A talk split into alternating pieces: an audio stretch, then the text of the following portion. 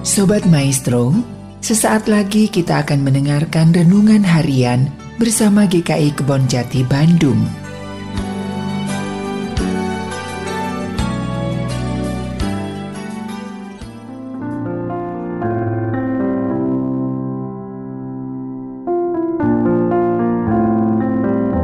Shalom Bapak Ibu Saudara, bertemu kembali dengan saya Pendeta Daud Solihin dalam renungan harian. Dan tema renungan harian saat ini adalah kasih obsesif. Satu saja ayat pembacaan firman Tuhan yang terambil dari surat 2 Yohanes 1 ayat yang ke-6. Demikian firman Tuhan. Dan inilah kasih itu, itu bahwa kita harus hidup menurut perintahnya. Dan inilah perintah itu, yaitu bahwa kamu harus hidup di dalam kasih sebagaimana telah kamu dengar dari mulainya. Bapak Ibu Saudara, kata harus mengartikan suatu nilai dan perbuatan yang dilakukan dalam kedisiplinan atau ketaatan. Bukan berarti kita boleh tidak harus. Tetapi keharusan hidup dalam kasih ada dasarnya dan ada tujuannya. Dasarnya adalah karena dia adalah kasih. Allah kita adalah kasih. Dan Tuhan Yesus memberi perintah untuk kita. Demikian, aku memberikan perintah baru kepada kamu. Itu supaya kamu saling mengasihi sama seperti aku telah mengasihi kamu. Demikian pula kamu harus saling mengasihi. Terambil dari Injil Yohanes pasal 13 ayat 34. Bapak Ibu Saudara, bukan saja dalam rangka ketaatan pada perintah Tuhan, tetapi dalam perintah itu ada kebenaran dan tujuannya.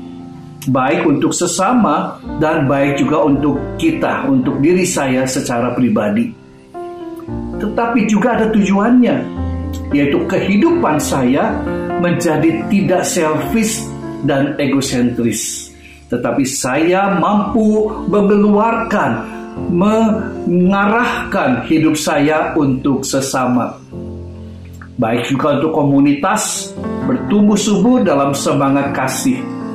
Seorang yang bernama Alfred mengatakan seluruh umat Kristen terikat dalam sebuah persekutuan.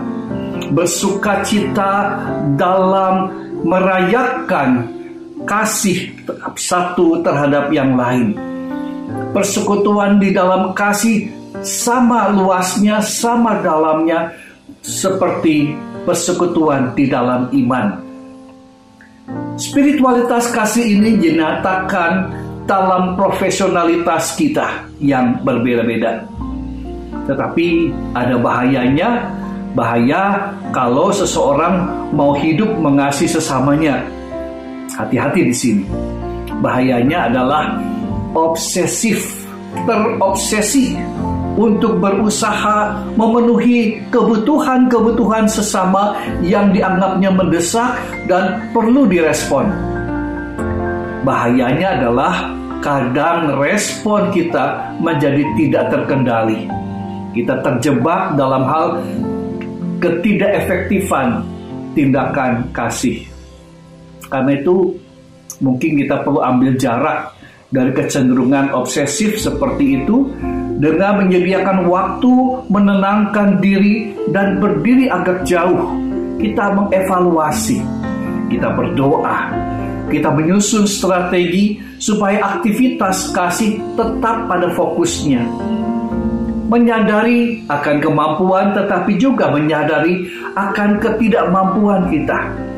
Kita menentukan prioritas sehingga kita dapat mengasihi sesama dengan memberi dampak pada peningkatan kehidupan orang yang kita kasihi, sesama yang kita kasihi.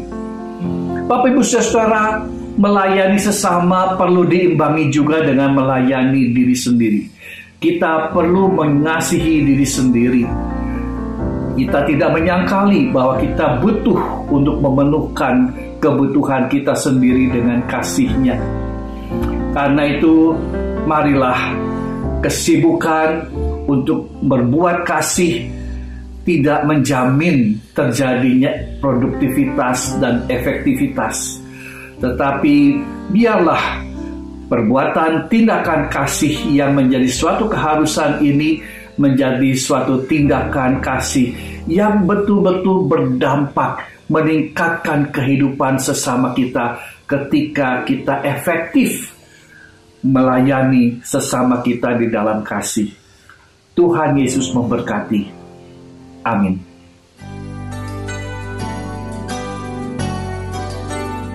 Sobat Maestro, baru saja Anda mendengarkan renungan harian bersama GKI Kebon Jati Bandung.